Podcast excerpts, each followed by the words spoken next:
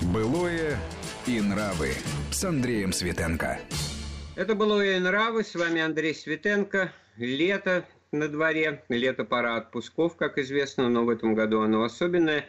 По понятным причинам, о которых лишний раз говорить не будем. Но зато нам есть что вспомнить. «Былое и нравы», как раньше летом и не только в отпуск все, кто мог и хотел, могли поехать, но это была и творческая работа. Вот гастрольное лето, театры, другие творческие коллективы и за границу, и внутри страны. И очень интересная эта тема, которая ну, и вскрывает как бы изнанку э, богемной жизни – таит в себе массу интересных подробностей и, в общем-то, отражает особенности той жизни, которая у нас была 50 и N плюс лет назад. Наш сегодняшний собеседник Александр Анатольевич Васькин, писатель, э, бытописатель в этом смысле, человек, который знает повседневность любой, как мне кажется, эпохи. В данном случае вот приветствую вас, Александр Анатольевич. Здравствуйте. А какой эпохи мы вот с чего начнем? Когда стало можно куда-то выезжать, это, наверное, 50-е годы 20 века. Да, Андрей Сергеевич, совершенно верно. Вот 50-е годы, конец 50-х годов – это начало бурной э, гастрольной жизни советской творческой интеллигенции. Тут, конечно, возникает вопрос, а раньше-то почему они не ездили? Не хотели, что ли? Ну, страна находилась все-таки под железным занавесом, Поэтому не выпускали, как правило, на гастроли, да вообще не выпускали трупы театральные. Но отдельным артистам разрешалось выезжать на персональные гастроли в сороковые уже годы. Это вот надо отметить. Такой да. факт был. Примеры, кому это так повезло? Ну, например, это, конечно, артисты Большого театра.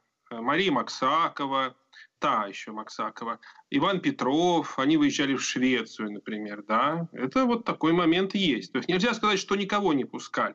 Отдельные граждане выезжали после проверок многочисленных, да, чтобы, не дай бог, не было родственников за границей. Это особенно важно. То есть сито было тройное такое. И вот они выезжали, естественно, не бесплатно, за хорошие гонорары, но это такая была каста избранных, я бы сказал. Э, вот ну, вспом... вот... Э, вспомнился печальный случай с Михаилом Афанасьевичем Булгаковым. Это даже еще до войны, в последние годы его жизни, во второй половине 30-х, когда вот он без пяти минут э, выехал вместе с МХАТом на гастроли во Францию. Ну, не выехал он, в результате не дали ему такой возможности. Но к тому, что все-таки точечные, отдельные, вот знаковые театральные коллективы, творческие коллективы и персонали, они, значит, э, выезжали. Тоже есть что о чем поговорить. Но мы все-таки о более-менее массовом явлении. Да, который... да, хорошее, хорошее слово массовое явление. В частности, вот Большой театр. Да? Я вот, кстати говоря, закончил книгу как раз о повседневной жизни Большого театра. И что меня удивляет, э, хотя, наверное, это не удивительно, вот это был единственный театр, наряду с Кировским, это нынешняя Мариинка, да, э, которых позволили выехать да, в 1956 году. Это были совместные гастроли в Европу. Там в Париже побывали, в Лондоне, но их уже выпускали вот по много. Много, конечно, и э, огромный был интерес. Много было желающих попасть. Но, к сожалению, брали не всех. Э, вот какая беда. А уже с начала 60-х годов начинаются частые выезды театров за границу. Вот, в частности, известнейшие гастроли театра сатиры да, в 1963 году. Евгений Вестник рассказывал, он тогда служил в этом театре. Как же тяжело было, понимаете, пробиться а, вот в число вот этих счастливчиков. Да. Он говорил, что уже в театре их разбили на пятерки, по пять человек, я просто расшифровываю. Во главе каждой пятерки обязательно член партии, да.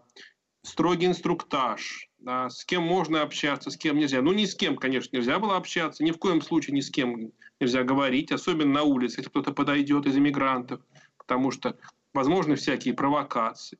Ну и, конечно, он рассказывает и о такой стороне, как вот борьба борьба за выезд, то здесь уже пишут и анонимки друг на друга, понимаете, все вспоминают. Александр, но ведь тут многое зависит от того, с каким спектаклем выезжают, значит, там же все-таки роли распределены. Да, конечно. И в этом смысле претендовать, ну, грубо говоря, значит, э, актеру несчастливцеву на роль счастливцева и наоборот, там, значит, ну, кто Гамлет, а кто Король Лир, то есть э, тут многое зависело на изначальном этапе, э, с какими постановками едут. А ну, далее... с Маяковским выезжали, там мы понимали Париж. Вот, а с другой стороны, ведь э, такой парадокс, что есть спектакль, в котором мало людей занято, а есть где побольше. Это тоже многое значит. Да. Вот вы коснулись очень интересной темы. Речь как раз вот идет о больших спектаклях, которые вывозил Большой театр. Ну, Борис Годунов, там один хор чего стоит, правда? Вот 400 человек. И вот вся эта арава приехала в Париж в 69 году, дали им суточные по 5 долларов, да? ну, 5 франков, там франки тогда были в ходу. Ну и вот что же, начались голодные обмороки, потому что люди старались ничего из суточных не тратить, а называли их еще шуточные, ну, за маленький размер э, вот этой вот суммы. Да, и в Москву пошли депеши. Об этом, кстати, пишет э, Галина Вишневская, что на сцене один упал харист, понимаете, от голодного обморока. Он на магнитофон копил, понимаете, деньги. Вот, пожалуйста, 400 человек, попробуйте-ка, прокормите их. Ну, тогда пришлось кормить их помимо их воли. У каждого вычли по 2 доллара. Представьте себе, это была трагедия да. просто. Вот так вот. Ну, все-таки франк, франки вычли, да? Да, франки. Они переживали, почему не бесплатно их кормят. То есть они рассчитывали на бесплатную кормежку. Это все было в Гранд-Опера, в Париже. Но дальше уже не могло продолжаться. Потому что, конечно, хор должен был петь.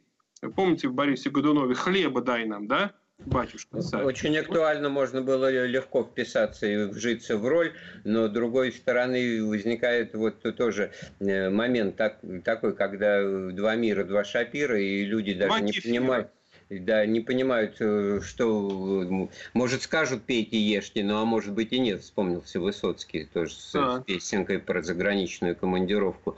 А и, наверное, нашим-то актерам казалось, что это будет обеспечено, раз все коллективно, раз э, все выстроено по пятеркам, по десяткам, то, значит, построение на обед какой-то предполагается.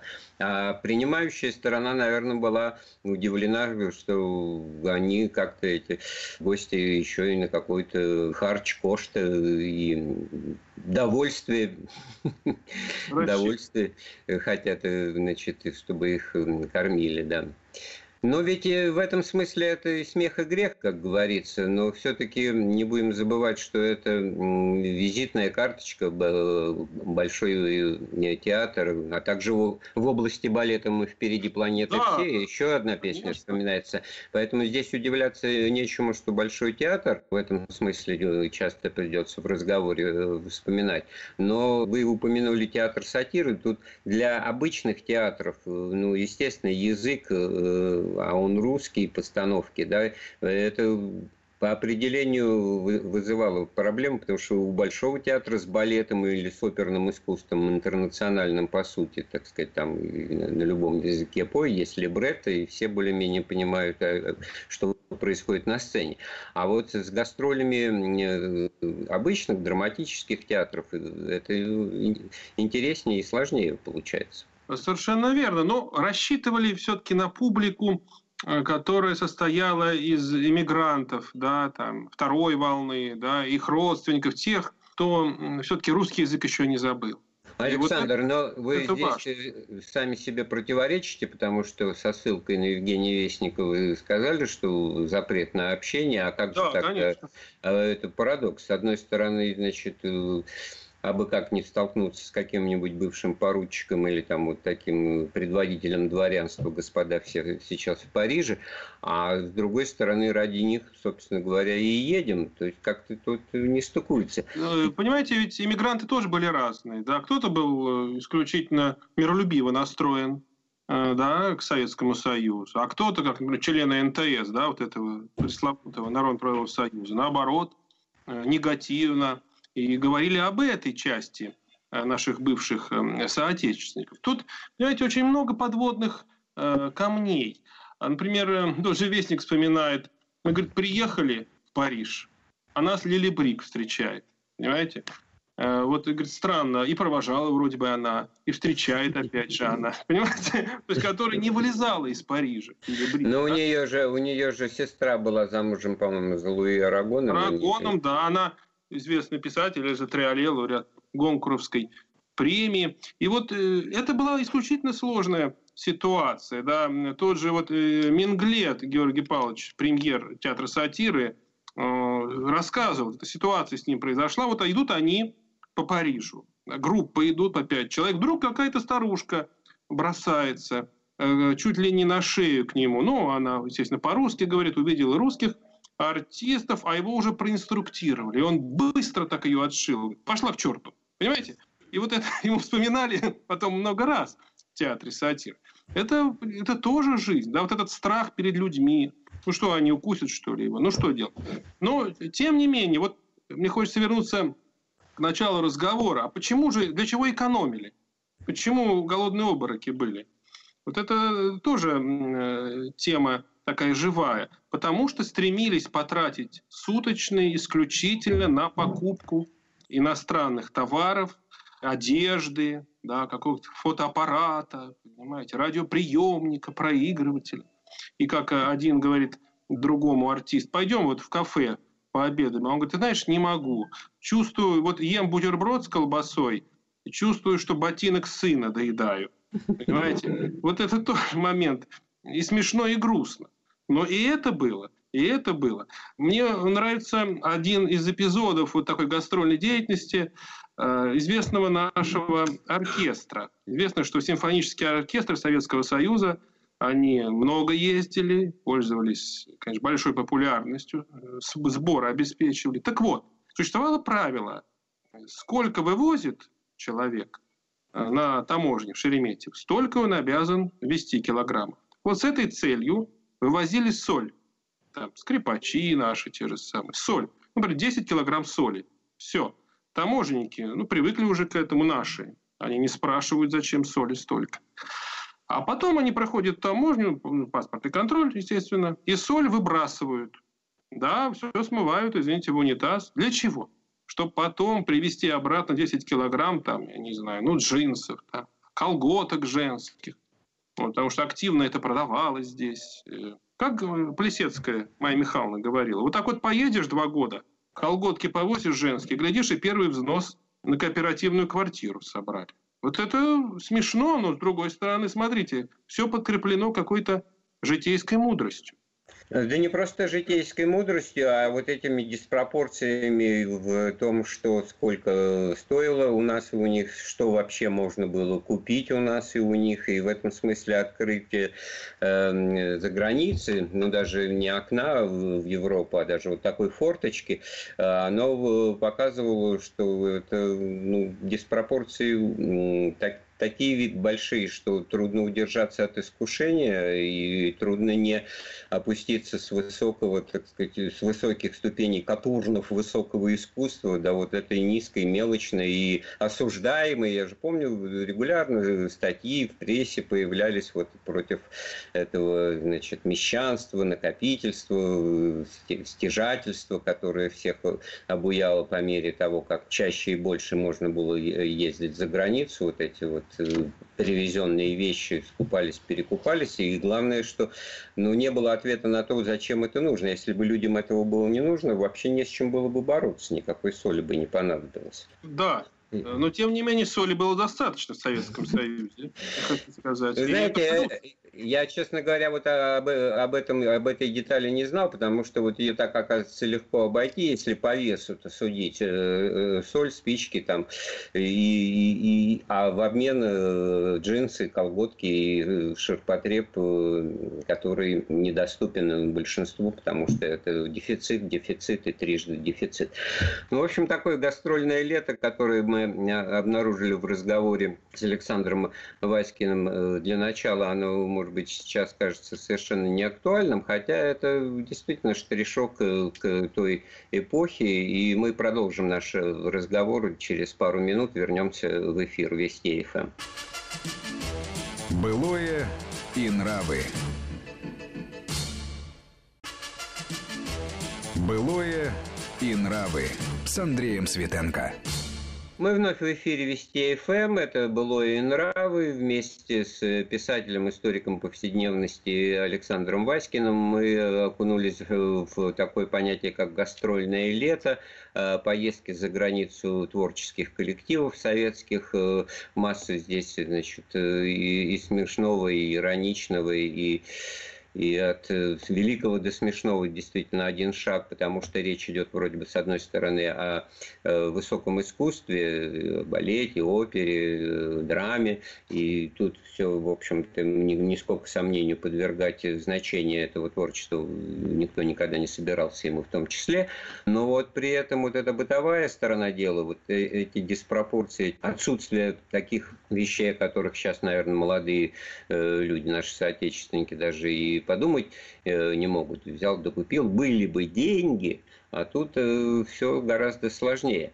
И вот э, действительно такая нормальная вещь, как завтрак, обед и ужин в, в ходе гастрольной поездки за границу, особенно в капиталистической, богатой, сытой вроде бы стране, выливались просто в драматические, трагические сюжеты. Да? Вот чем питались и как на этом пытались экономить люди, и зачем? Да, действительно, вот этот бытовой вопрос, он, наверное, самый интересный. Продукты вывозили с собой. И, конечно, наиболее опытные люди, они э, рассчитывали, чтобы хватило, ну, например, ровно на 20 дней именно столько и делить, к примеру, там гастроли, да, в каком-нибудь из заграничных э, городов. Что вывозили? Вывозили, во-первых, консервы, да, шпроты вывозили, так, тушенку вывозили, это обязательно, да, как была такая шутка – Э, вот э, в труппе Большого театра. Какой язык освоили вы на гастролях? Бараний. Да, значит, вывозили...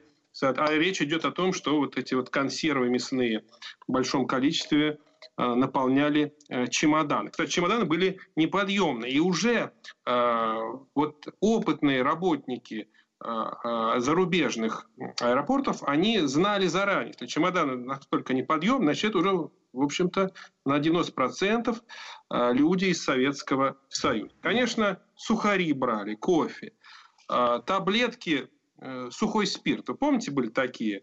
Андрей Сергеевич? Ну, я лично не пользовался, но понимаю, о чем идет речь. Да. То есть и, и лучину, условно говоря, жечь. А брали с собой, значит, спиртовки брали, да, керосинки. Все эти консервы вывозились Э, за границу. И когда люди уже приезжали, они заселялись в отель, да, представьте, там человек 50, например, хотя бы, да, там труппа э, Московского театра. Вот они все заселяются в номера. И сразу включают свои кипятильники. Во-первых, кипятильники тоже киловаттные. Представляете, если каждый кипятильник воткнет, что будет? Конечно, выбивало электричество. Это обычным делом было. А каким образом можно было из пакетика приготовить суп. Э, затыкалась раковина, а, туда опускался кипятильник, все это дело очень вкусно пахло. Естественно, что люди изголодались после перелета, и вот таким образом все-таки происходило, так сказать, пополнение. Да, ва- ва- ванная, ванная превращалась в столовую, можно было и гостей приглашать э, к рукомойнику, и стулья расставлять. У меня такая картинка в голове вдруг ну, это вот рисовалась. Вроде, да. Да, но с другой стороны, это естественно было для людей. Да? Вот вечером они устраивали такие пиршества, каждый приносил все, что взял с собой. Там. Ну, конечно, бутылка водки была обязательной. Хотя, вы знаете, для многих вот бутылка водки для советских артистов, особенно в экспортном исполнении, это была форма такой валюты. Да? То есть это можно было поменяться на нее. Ну, так же, как там палехские шкатулки, матрешки, банка икры. Вот э, на какую-то шмотку импортную можно было выменить. Вот тоже очень важный момент. Поэтому водку вот в таком исполнении ее э, берегли. И вот почему большая часть артистов все-таки чувствовала себя неплохо. То есть э, голодали люди неопытные те, кто выезжали первый раз, понимаете? А вот эта категория людей, опытные уже люди, да, то есть те, кто бывал в социалистических странах. Они, в общем-то, не бедствовали. Освобождался потихонечку чемодан, и место нужно было для уже вот этих вот э, товаров иностранного производства, да, для импортных шмоток. Все это, опять же, э, заполнялось. Интересно. Да, вот здесь вот я вас перебью, у меня сразу возникло это воспоминание о соли, о которой вы в первой части разговора говорили. А зачем же действительно эти брикеты, эти пачки соли для веса паритетного было брать, если вы тут же говорите, что брали-то вещь нужную, которую за э, неделю гастролей надо было питаться, а вот вам это и тушенка, и консервы, и все остальное. То есть тогда и соль, в общем, не нужна была. Э, дело в том, что этого бы не хватило. Потому что 10 килограмм это мало было для советского артиста. Поэтому еще и соль брали. А ведь я вот сказал про соль, а некоторые гири брали. Вот до чего доходило. Или знаете эти блины от штанги, да? Она же меньше места занимает. Это все не шутка. Вот это все нормальные Э, явление. Просто вывозить пытались побольше, понимаете? А Но вот это получалось. Ведь Иван Иванович в штатском искусствоведа сопровождали вот Сосновской, опять-таки, на Евгения Вестника пятерки, там и каждый, э, у каждого есть свой соглядатый. А они-то как-то все это понимали, они этому не препятствовали, получается, потому что это же вопиющее нарушение, всем же понятно, как, какие эти вынуждены, как это не красит советского человека, это можно было бы обеспечить это, э, это пресечь, одним словом. Так вот, не пресекалось это, да? Вы знаете, вот этих людей, которых вы сейчас э, вспомнили, их называли в таких больших коллективах, в оркестрах, в театрах. 120-й назывался. То есть представитель Министерства культуры. Вот 120-й на жаргоне так называли. Все знали, кто это. А, с годами внимание вот этих сотрудников в штатском, которые выезжали за границу, и э, оно стало ослабевать. Вот это очень важный момент, потому что главная задача этих людей состояла в надзоре за тем, чтобы вот эти люди, творческая интеллигенция, все-таки они э, не смотрели слишком, понимаете, откровенно вот на все это изобилие. Ну, покупают и покупают они эти джинсы, бог с ними. Но главное, чтобы никто не сбежал. Вот это было очень важно, да, как это произошло там с Нуреевым, когда, э, с Рудольфом Нуреевым, когда он сбежал во время гастролей ну, не, и не он один, я думаю, мы дальше немножко про это тоже поговорим. Ну, все живые люди, всем э, самим хочется, что называется, потому что главный там нерв этого разговора, ведь никто не, не подвергал сомнению ну, необходимость приобретения вот этого иностранного ширпотреба, этих шмоток, хотя и при, пренебрежительно это все шмотками называлось, но все-таки любой здравомыслящий человек понимал, что оказывается оказавшись в Париже, у него есть возможность купить то, чего он никогда не купит из той же одежды или каких-то бытовых предметов. И, в общем, это все нужно было.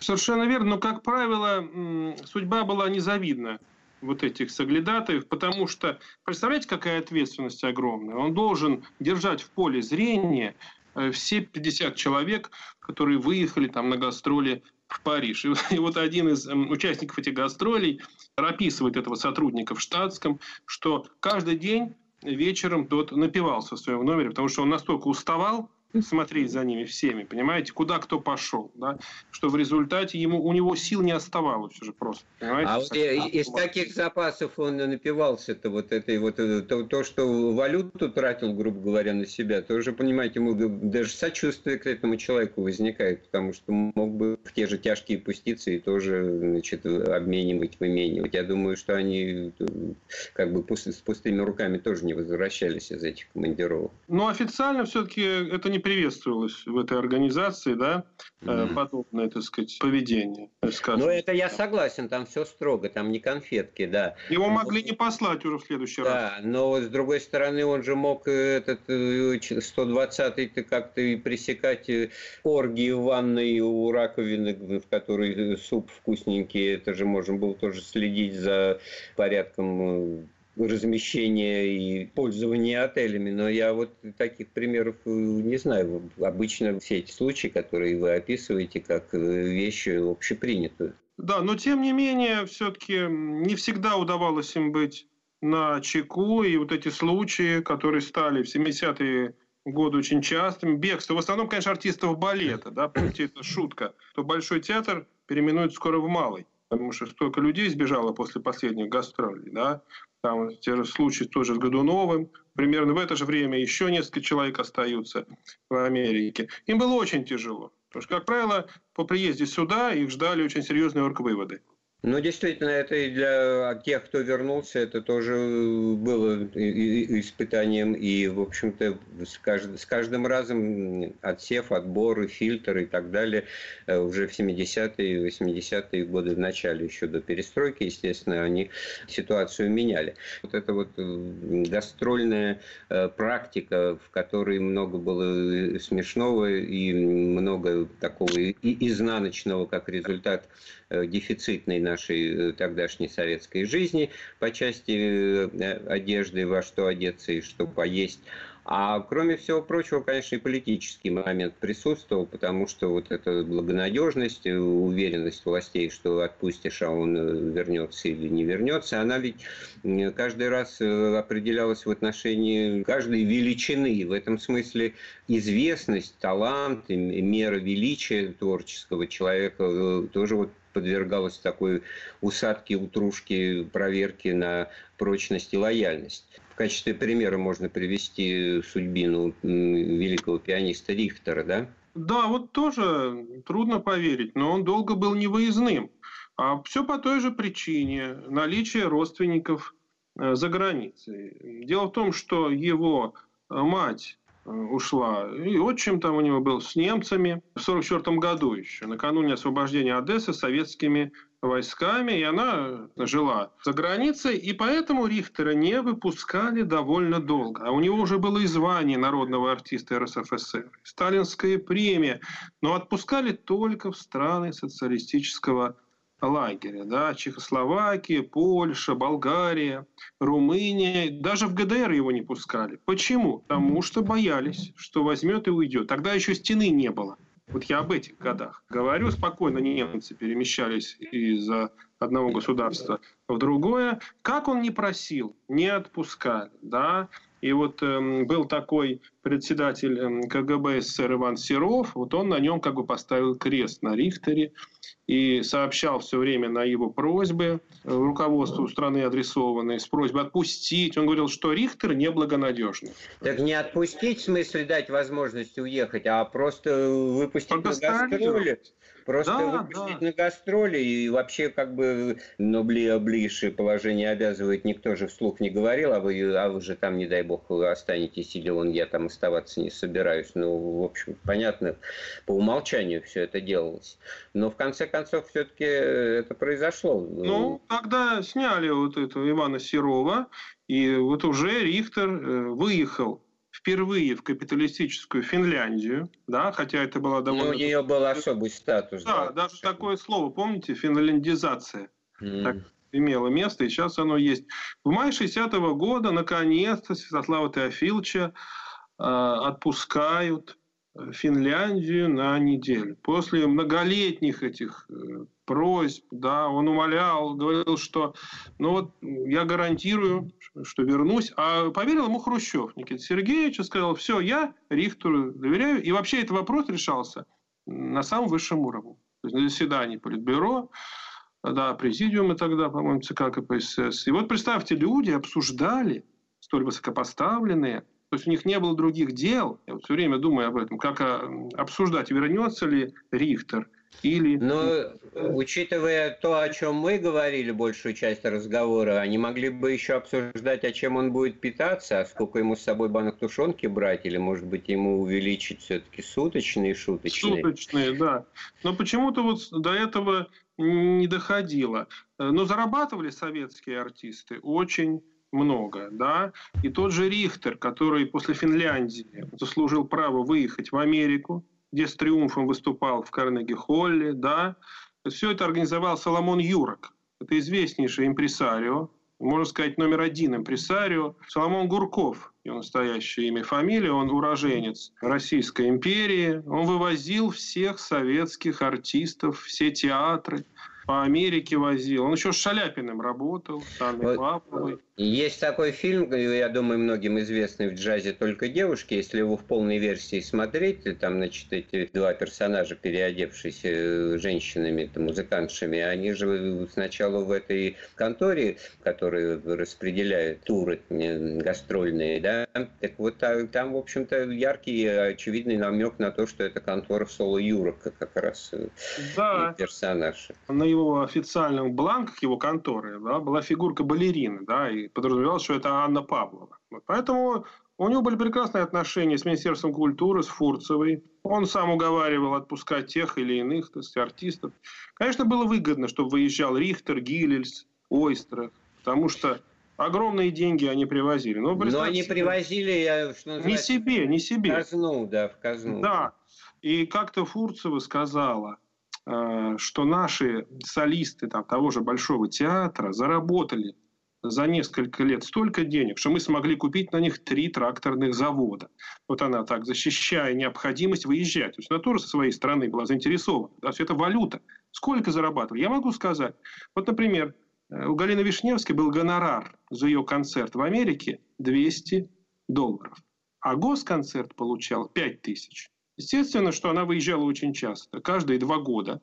Их с Ростроповичем старались выпускать конечно, не вместе. Не вместе. Сначала он едет, потом она. Да? Она возвращается, опять он едет. Но здесь это, это другая сторона уже гастрольной жизни советской. Да? Что нужны деньги, нужна валюта. Да, чтобы покупать вы, то, вы, вы цифры назвали с учетом того, что это полвека назад было и, и, и даже больше. Это, это другие, это другие совершенно доллары и тысячи долларов. Это очень большие деньги, имея в виду, что перерасчете на тракторные заводы. Так что Фурцева не очень-то и преувеличивала. Конечно, конечно. Этих людей отпускали, и Гиллиса того же. Более того, им стали так доверять, то, что они не останутся ни в коем случае там, в Америке, что отпускали их без сопровождающих. Вот тех людей в штатском, да, о которых мы говорили. Вот. Однажды даже попросили Гиллельса посчитать, сколько зрителей в зале. Потому что возникло подозрение в госконцерте, что импресарио недоплачивает э, советской стороне, что он больше запускает людей, больше билетов продает. И он спросил, когда же я буду считать? Ну, вот вы пока там играете. Глазками-то в зал. Да, вы посмотрите, так посчитайте, сколько рядов, сколько людей. Это вполне серьезно. Говорит, ну я постараюсь. Так что с ними уже даже не пускали, не отправляли вот этих товарищей прикрепленных. Но, тем не менее, конечно, все равно и для них это было унизительно. Все-таки они э, всегда зависели от госконцерта. Вы знаете, была такая шутка на Западе, что в Советском Союзе самые больные артисты. Почему? Потому что приглашение о гастролях приходило не самому артисту, а оно приходило в Министерство культуры в госконцерт. А там уже чиновник решал, передать это разрешение тому же Рихту, да, сообщить ему или написать, что он болеет. Этот момент очень важный. То есть э, больных, такого числа больных артистов не было больше нигде. Да, или вот как мы песню Высоцкого вспоминали, только благодаря э, женитьбе на Марине Владе он да. имел возможность так быстро и беспрепятственно выезжать за границу, где уже, так сказать, и самим, само собой какие-то гастроли начинались, выступления и прочее. А так, чтобы официально, э, несмотря на то, что... Его бы никто не выпустил, да. конечно. Никогда бы. С театром Таганки, тем более.